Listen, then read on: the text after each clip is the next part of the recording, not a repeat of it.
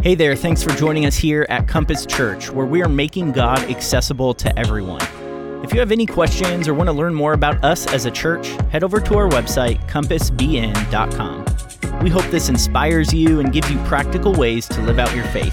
Enjoy the message. Well, hey, I'm Chris. I'm the pastor at Compass, and I'm so glad you joined me because we are starting off a brand new message series. And to start off, I want to ask you a question.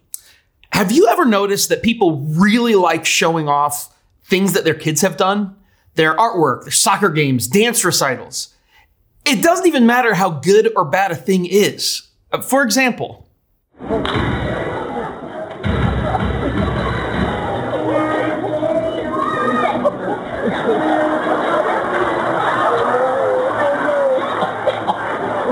so objectively, that dance recital was an unmitigated disaster.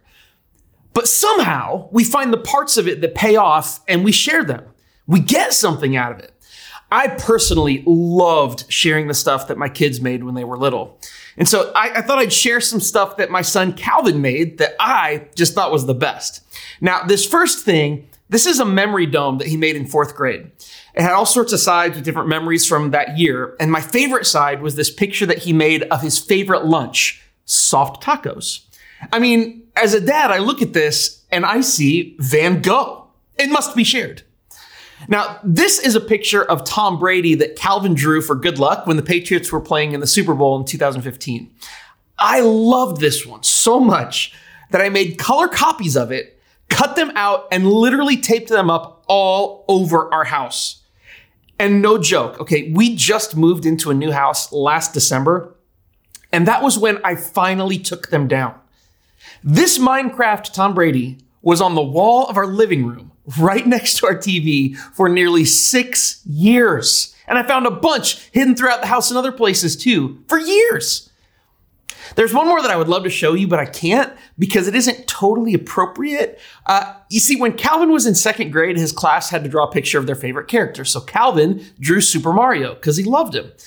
But he didn't just draw a typical kid version, he drew Super Mario anatomically correct. That's right. He drew Super Mario with all of his parts. Now, the good news is that he drew it so small that the teacher missed it, but it wasn't discovered until I was admiring that picture on our refrigerator weeks later. And I was like, oh, what's that? I think social media has changed the game for everyone because now instead of our refrigerator being the place where we showcase our greatness or our kids' greatness, we have access to the virtual refrigerators of the entire world. We can share our children's highlights to thousands of people all day, every day, everywhere in the entire world. But it's not just about our kids. I mean, there's a part of us, we're being honest, that also wants to be seen, to be acknowledged and celebrated. It's the reason that I post pictures anytime I cook a meal that is I mean, all it has to be is one step above being edible because the world needs to see my budding chef skills. Human beings have this deep need to be recognized by the people that we value the most. And that could be our friends or our family, or for some of us, it could be literal strangers on the internet. I mean, there's something incredibly powerful about the praise of people that we value. It makes us want to share things that we are doing that are praiseworthy. Maybe it's a meal you cooked or a TikTok dance you learned. Maybe you lost some weight and you wanted to share that. Or, or maybe you wrote up a sweet post that makes you look super smart. But whatever it is, the world needs to see what we are doing. And now we have all of these platforms that make it possible for our best performances to be seen by the people whose opinions we value the most. I think this is a human need that has always existed. This desire to be accepted and praised by a certain or specific social group. In first century Palestine, among the religious Jews, it was a very big deal. The culture that Jesus grew up in was an honor culture. Honor in the eyes of other people, it was something to be pursued at all costs. And on the other side, shame in the eyes of other people was the worst thing that could happen to a person, which meant that in literally everything you did, the scales could either tip toward honor or they could tip towards shame based on how you were perceived by others in everything you did. And this became especially true in the most honorable facet of a person's life back then, which was religion. So people became experts at performing religion, including the acts of piety, the good deeds, you know, all the spiritual practices. And having grown up in this culture, Jesus had something to say about it in Matthew chapter 6 verse 1. And he said this, "Watch out. Don't do your good deeds publicly to be admired by others." Don't do your good deeds publicly. I mean, that's simple and straightforward, right? We use the we use the New Living Translation at, to teach at Compass. I actually like how the NIV version puts it in Matthew 6 1. It says, Be careful not to practice your righteousness in front of others to be seen by them. So in Jesus' day, it had become the practice of many people to perform their religion in front of an audience of people so that they could, in Jesus' words, be seen and admired by those people. Which makes sense because in a culture where honor is the most valued thing that you can have and shame is something to be avoided, you would do things in which honor from other people would be the reward. You'd perform for an audience to give you honor. And over the next several weeks, we're going to look at some specific examples that Jesus gives of ways that people were practicing their religion so that they could get that reward of honor from others. But today I want to wrestle with a question that is at the root of this statement that Jesus makes. And that question is this Why is it bad to do good things publicly? I mean, just off the top of my head, I can think of multiple reasons why it's it would be helpful or even good for other people to see us living out our faith. I mean, it, it shows other people how to do it. It inspires and encourages them to, to do more. I think it shows the world that followers of Jesus care about people who are hurting. In fact, I kind of think Jesus said something to this exact same effect in the chapter right before the one we're in, in Matthew chapter 5, verse 14. Jesus said to his followers, You are the light of the world, like a city on a hilltop that cannot be hidden. No one lights a lamp and then puts it under a basket. Instead, a lamp is placed on a stand where it gives light to everyone in the house. And then he says this In the same way, let your good deeds shine out for all to see. So here, Jesus says, Let your good deeds shine out for all to see. But one chapter later, Jesus says, Don't do your good deeds publicly. So, like, which is it? I mean, this seems contradictory, and it seems even more contradictory because these two statements occur in the same book of the Bible, and they are just dozens of verses apart. So, anytime you feel like there's a contradiction in the Bible, or if you have a question about what something means, the first thing you should always do is look around the verse where you are reading. Okay, so what came before this verse? What comes after this verse? What's the context it's in? And we can find the answer to this apparent contradiction by seeing what Jesus says next in Matthew 5 16. He says, In the same way, let your good deeds shine out for all to see, so that everyone will praise your heavenly Father. The purpose of practicing our righteousness and doing our good deeds publicly is so people will praise our Heavenly Father. They'll look to Him, they'll know Him. The goal is to point to God. And in Matthew 5 and 6, it, it looks like Jesus is talking about our actions, right? But he isn't. Jesus is actually talking about our motives. When our motives are to point people to God, we can then let our good deeds shine out for all to see. But look at how Jesus frames motives in Matthew 6 1. He says, Watch out, don't do your good deeds publicly to be admired by others. When our motive is for God to get the attention, we are free to do good things, to live out our faith publicly. Not only free to do them, we're actually commanded to do them publicly for people to see and be drawn to God. But when our motives are to be seen by others or to be admired by others, that's a problem. When we practice our faith for, for the purpose of social approval, to be praised or accepted by people, it voids the good that we're trying to accomplish with our good deeds. You see, the desire for social approval, it actually subverts genuine righteousness. And genuine righteousness is all about right relationship with God and with other people. Chasing social approval, it undermines genuine rightness with God and with others because it puts our performance center stage and it moves God's glory and the actual good of others to backstage.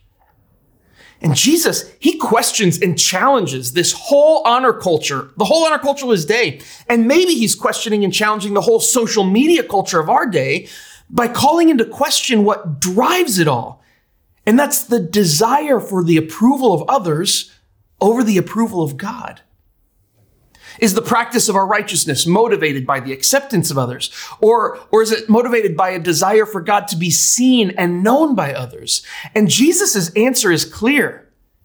Followers of Jesus perform for an audience of one. We perform and practice our faith for God. The apostle Paul, he elaborates on this a lot actually, and he gives instruction on how followers of Jesus are to approach what we do and why we do it. And he starts in Romans chapter 14. In verse 6, he says, Those who worship the Lord on a special day, they do it to honor him. Those who eat any kind of food do so to honor the Lord, since they give thanks to God before eating. And those who refuse to eat certain foods also want to please the Lord and give thanks to God. For we don't live for ourselves or die for ourselves. If we live, it is to honor the Lord. And if we die, it's to honor the Lord. So whether we live or die, we belong to the Lord. Every decision we make as followers of Jesus must come down to a simple desire to honor God. We live to honor God. We die to honor God. Whether we choose to eat certain foods or avoid certain, foods, that we do that to honor God. And let me point something out that's pretty amazing in this statement that Paul makes about food. Paul actually makes space for people to disagree on what's right and how it should be lived out, as long as whatever we do is oriented completely around honoring God. I mean, last week we talked about the challenge the early church faced in regards to food that was sacrificed to idols. And Paul was like, whatever, dude, eat it or don't. But whatever you do, just make sure the motives of your heart are good to honor God when you do it.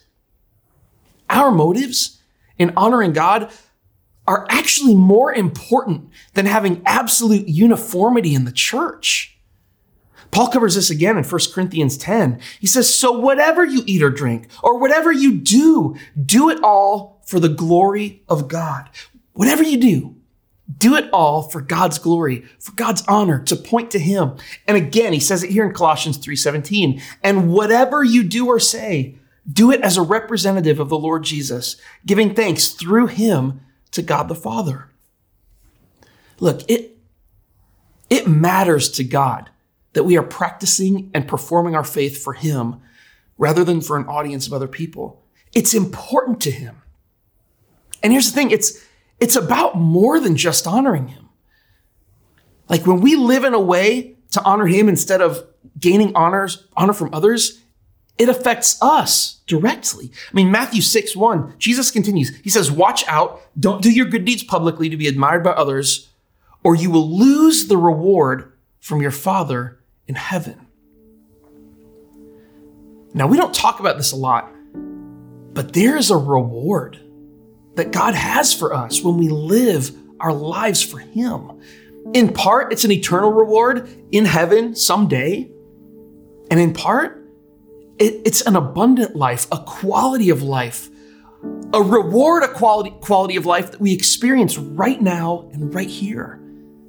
And Jesus wants you to know that if you practice your faith for the reward of social approval, for the praise of other people, and the recognition of others, that you can have that reward.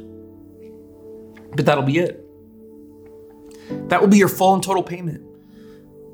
The reward of love, joy, peace, abundance, hope, all the things that come when the Holy Spirit is fully at work in our lives, those things are off the table. See, God gives us the freedom to choose other people over Him.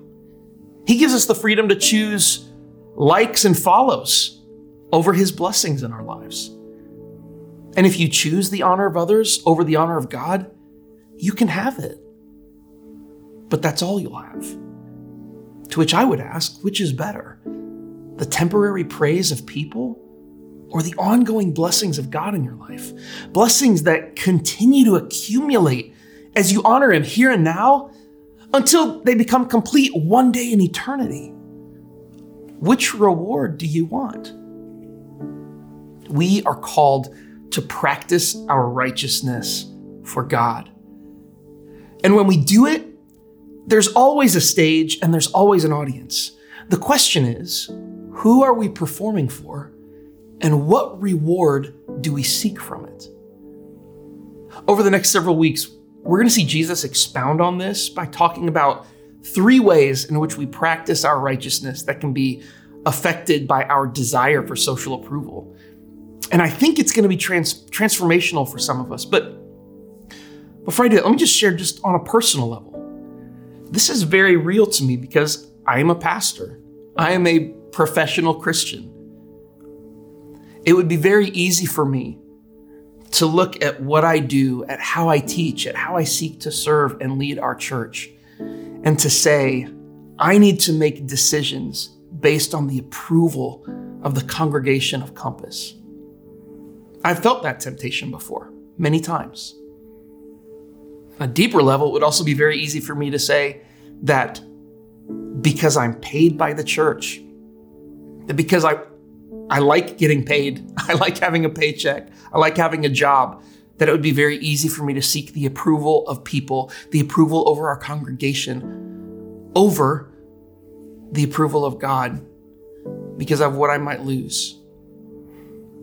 This is a thing that is very real in my life. And I know this I know that for those of you who really want to live a life out for Jesus, that it's real for you because people matter to God and therefore people matter to us. But we need to keep the balance. We seek to honor God, not to receive honor from others.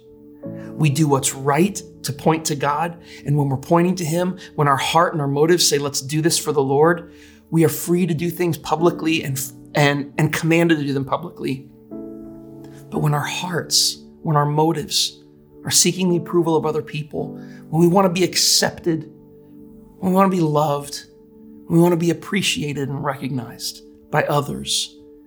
It can turn our hearts to things that can take us from Him. And there's a reward, but it's a reward from people. It's a reward that's temporary. God wants something better for you. I want something better for you. So let's lock hands and let's like let's step forward with full and complete motives to seek out what does God want from me? What would God have me do how would God have me live so that I can honor Him in every single part of it?